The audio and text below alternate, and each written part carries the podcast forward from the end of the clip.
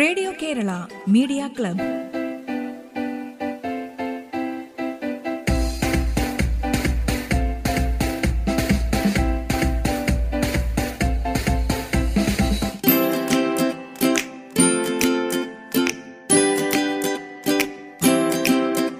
നമസ്കാരം.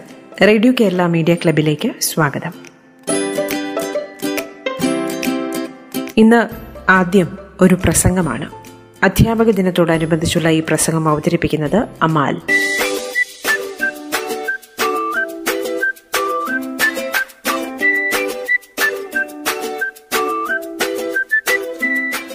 നമസ്കാരം. സ്വയം പ്രകാശിക്കുകയും മറ്റുള്ളവരിലേക്ക് അത് പകരുകയും ചെയ്യുന്ന വ്യക്തിത്വങ്ങൾ, അതെ, അധ്യാപകർ. സെപ്റ്റംബർ 5 അധ്യാപക ദിനം. ഇന്ത്യയുടെ ആദ്യത്തെ ഉപരാഷ്ട്രപതി, രണ്ടാമത്തെ രാഷ്ട്രപതി അധ്യാപകനുമായ എസ് രാധാകൃഷ്ണന്റെ ജന്മദിനമാണ് നാം അധ്യാപക ദിനമായി ആചരിക്കുന്നത്. ജനങ്ങൾ എന്നൊരു അധ്യാപകനായി കരുതുന്നെങ്കിൽ അതാണ് എനിക്ക് കിട്ടുന്നതിൽ ഏറ്റവും വലിയൊരു അംഗീകാരം. ഉണർന്നിരിക്കുമ്പോൾ സ്വപ്നം കാണാനും അത് നേടിയെടുക്കാനും നമ്മെ പ്രേരിപ്പിച്ച ഇന്ത്യയുടെ മിസൈൽ മാൻ APJ അബ്ദുൽ കലാമിന്റെ വാക്കുകളാണിത്. ഇതിൽ നിന്നാണ് നമുക്ക് അധ്യാപകരുടെ പ്രാധാന്യം മനസ്സിലാക്കാം. മനുഷ്യന് കാണപ്പെട്ട ദൈവം എന്ന് പറയുന്നത് 3 മാതാവ്, പിതാവ്, ഗുരു. അങ്ങനെയുള്ള നമ്മുടെ ഗുരുക്കന്മാരെ ആദരിക്കുന്ന ദിനമാണ് അധ്യാപക ദിനം. ഒരധ്യാപകൻ തലമുറയുടെ ശില്പിയാണ്. ശില്പി തന്റെ ശില്പത്തെ വാർത്തെടുക്കുന്ന പോലെ ഒരു അധ്യാപകനും തന്റെ വിദ്യാർത്ഥിയെ വാർത്തെടുക്കാൻ കഴിയണം. ഏറ്റവും നല്ല അധ്യാപകൻ പഠിപ്പിക്കുന്നത് ഗ്രന്ഥങ്ങളിൽ നിന്നല്ല, ഹൃദയങ്ങളിൽ നിന്നാണ്. ഒരു കുട്ടി ഒരധ്യാപകൻ അല്ലെങ്കിൽ ഒരു അധ്യാപിക ഒരു പുസ്തകം, ഒരു പേന, ഇവയ്ക്ക് മാത്രമേ ലോകം മാറ്റിമറിക്കാൻ കഴിയൂ എന്ന മലാല യൂസഫ്സായിയുടെ വാക്കുകൾ വളരെ പ്രശസ്തമാണ്. ഇന്നിന്റെ ക്ലാസ് മുറിയിലാണ് നാളത്തെ India. They guide us, they support us, they teach us. നമ്മുടെ ജീവിതത്തിലെ ഏറ്റവും ആദ്യത്തെ അധ്യാപകരായി നമ്മുടെ മാതാപിതാക്കൾക്കും COVID-19 മഹാമാരിക്കിടയ്ക്കും നമ്മെ ഉന്നമനത്തിനായി ശ്രമിച്ച എല്ലാ അധ്യാപകർക്കും അധ്യാപകരുടെ ആശംസകൾ നേരുന്നു. ഞാൻ നിർത്തട്ടെ. നന്ദി, നമസ്കാരം.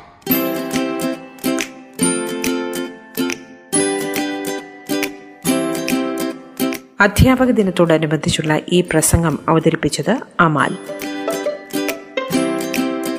ഇനിയൊരു കവിതയാണ്. വൈലോപ്പിള്ളി ശ്രീധരമേനോന്റെ മാമ്പഴം എന്ന കവിത അവതരിപ്പിക്കുന്നു എളമക്കര സ്വദേശിനി നിള പ്രഭകുമാർ.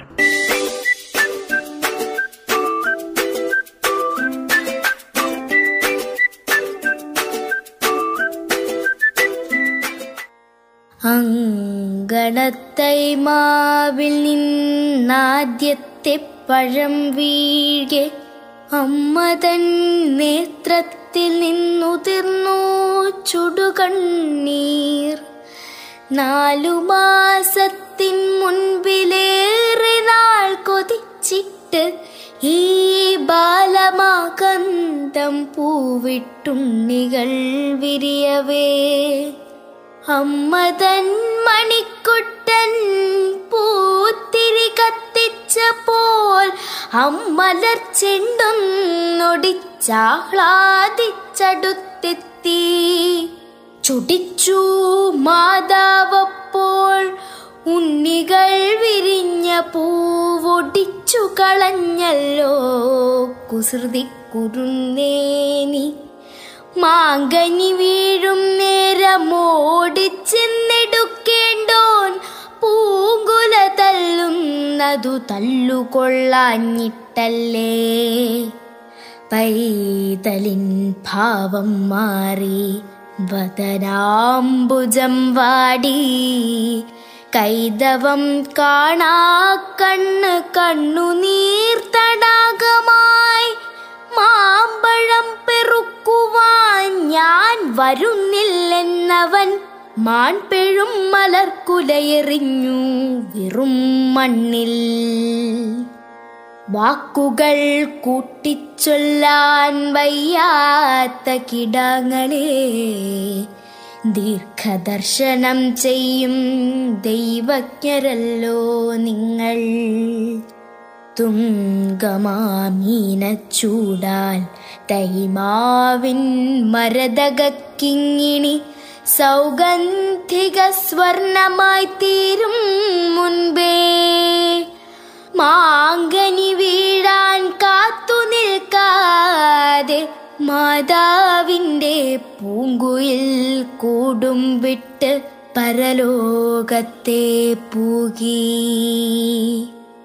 വാനവർക്കാരോമലായി പാരിനെ കുറിച്ചു ദാസീനനായി ക്രീഡാരസലീനനായവൻ വാഴെ അങ്കണത്തൈമാവിൽ നിന്നാദ്യത്തെ പഴം വീഴെ അമ്മതൻ നേത്രത്തിൽ നിന്നുതിർന്നു ചുടുകണ്ണീർ.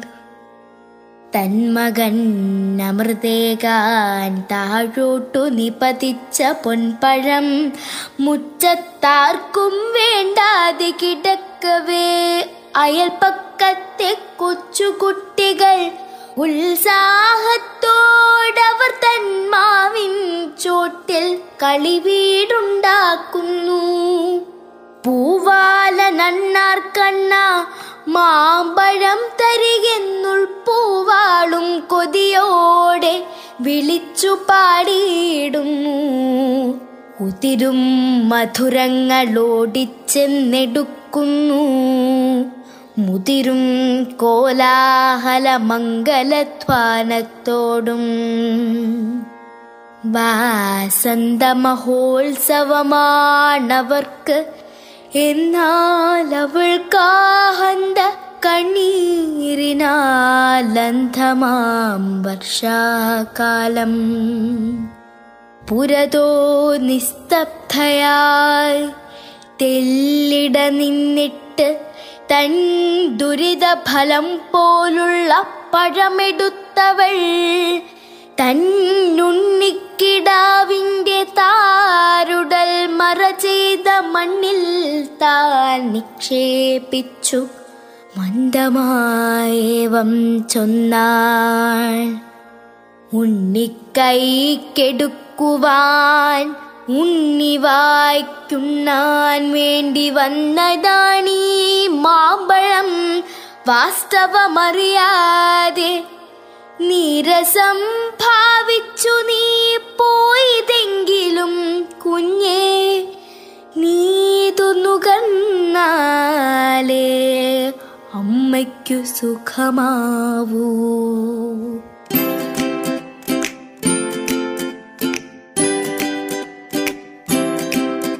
മാമ്പഴം എന്ന വയലോപ്പള്ളി ശ്രീധരമേനോന്റെ ഈ പ്രശസ്തമായ കവിത ചൊല്ലിയത് എളമക്കരയിലെ ഭവൻസ് വിദ്യാമന്ദിറിലെ വിദ്യാർത്ഥിനി Nila Prabhakumar.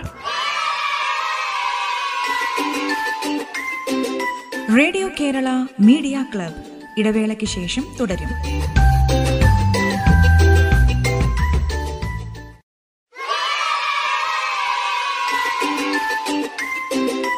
Radio Kerala media club തുടരുന്നു.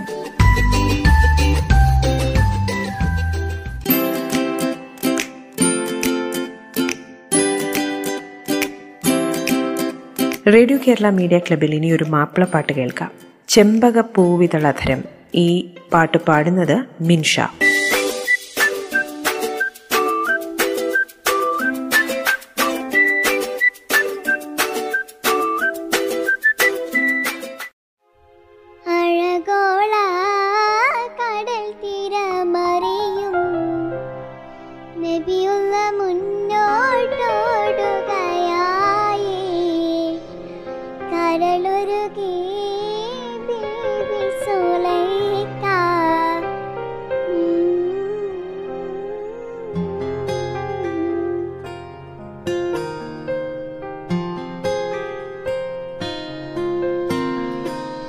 ചെമ്പകപ്പൂ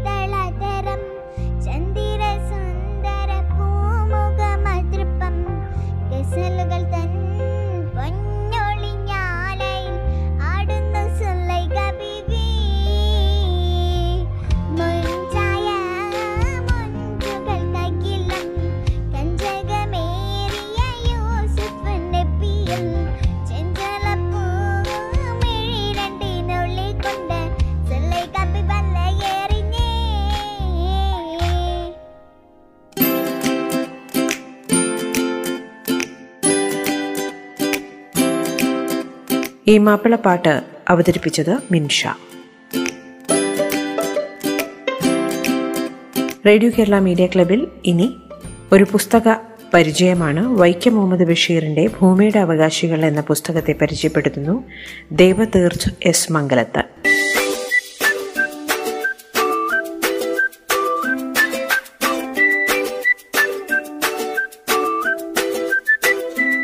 വായനാ ദിനത്തോടനുബന്ധിച്ച് ഞാൻ വായിച്ചവയിൽ എനിക്കേറെ പ്രിയപ്പെട്ട ഒരു കഥയാണ് ഭൂമിയുടെ അവകാശികൾ. മലയാളികളുടെ സ്വന്തം ബേപ്പൂർ സുൽത്താൻ വൈക്കം മുഹമ്മദ് ബഷീറിന്റെ ഏറെ പ്രസിദ്ധമായ ഒരു കഥയാണിത്. പേര് സൂചിപ്പിക്കും പോലെ തന്നെ മനുഷ്യൻ മാത്രമല്ല, പക്ഷി മൃഗാദികളും വൃക്ഷലതാദികളും ഈ ഭൂമിയുടെ അവകാശികളാണ് എന്ന ബഷീർ ചിന്തയുടെ ആഖ്യാനമാണിത്. ലോകമേ തറവാട് തനിക്ക് ചെടികളും പുൽകളും പുഴുക്കളും കൂടി തൻ കുടുംബക്കാർ എന്ന വള്ളത്തോൾ കവിതയിലെ വരികളുടെ സൗന്ദര്യം ഈ കഥയിലും ദൃശ്യമാണ്. കയ്യിലുണ്ടായിരുന്ന പണം കൊടുത്ത് 2.5 ഏക്കറോളം വരുന്ന തെങ്ങും പറമ്പ് വാങ്ങി സുഖമായി ജീവിക്കാൻ ഒരുങ്ങുകയാണ് കഥാനായകൻ. തന്റെ ഈ പറമ്പിൽ മറ്റൊന്നിനും അവകാശമുണ്ടാകില്ല എന്ന അദ്ദേഹത്തിന്റെ ധാരണയെ തകിടം മറിച്ചുകൊണ്ട് പാമ്പും പഴുതാരയും എലിയും ഓന്തും മറ്റനേകം പക്ഷി മൃഗാദികളും ക്ഷുദ്രജീവികളും അദ്ദേഹത്തിന്റെ വീട്ടിലും പറമ്പിലും ഒക്കെയായി സ്ഥിരതാമസമാക്കുന്നു. പലതും അദ്ദേഹത്തിന്റെയും കുടുംബത്തിന്റെയും സ്വൈര ജീവിതത്തെ വല്ലാതെ ബാധിക്കുന്നുമുണ്ട്. ഈ അവസരത്തിലാണ് അവയൊക്കെ ഇല്ലായ്മ ചെയ്യണമെന്ന ആവശ്യവുമായി അദ്ദേഹത്തിന്റെ ഭാര്യ സമീപിക്കുന്നത്. എന്നാൽ ഈശ്വര സൃഷ്ടിയായ ഒന്നിനെയും ഉപദ്രവിക്കരുത് എന്ന ഗാന്ധിയൻ അഹിംസാ രീതിയാണ് കഥാനായകന്റേത്.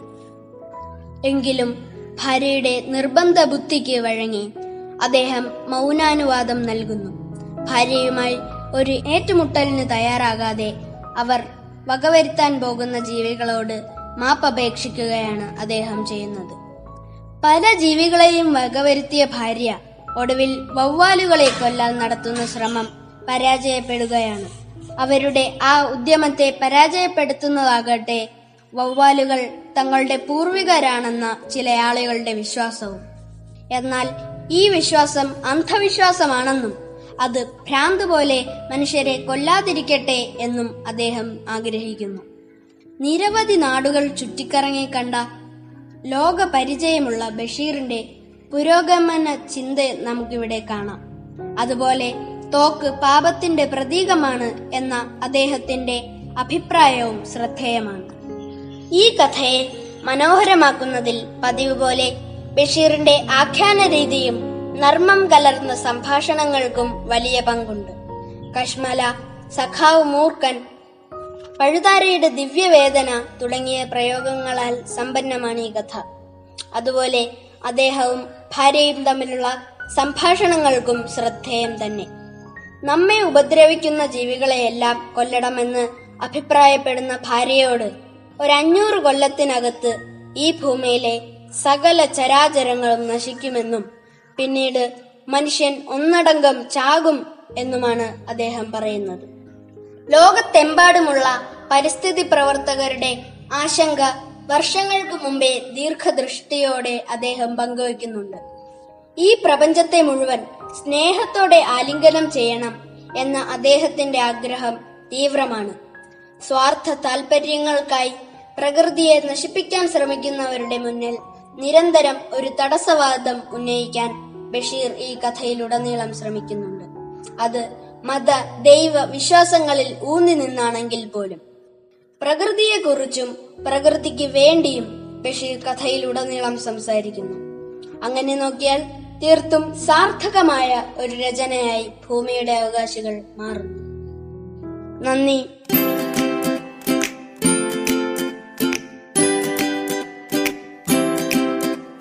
ഭൂമിയുടെ അവകാശികൾ എന്ന വൈക്കം മുഹമ്മദ് ബഷീറിന്റെ പുസ്തകത്തെ പരിചയപ്പെടുത്തിയത് Devatheerth S Mangalath. Radio Kerala media ക്ലബിന്റെ ഇന്നത്തെ അധ്യായം ഇവിടെ പൂർണ്ണമാകുന്നു. നിങ്ങളുടെ ഇത്തരം സൃഷ്ടികൾ ഞങ്ങൾക്ക് അയച്ചു തരേണ്ട WhatsApp number 9495919675 9495919675. Radio Kerala media club വീണ്ടും എത്തും നാളെ. നന്ദി, നമസ്കാരം. Radio Kerala media club.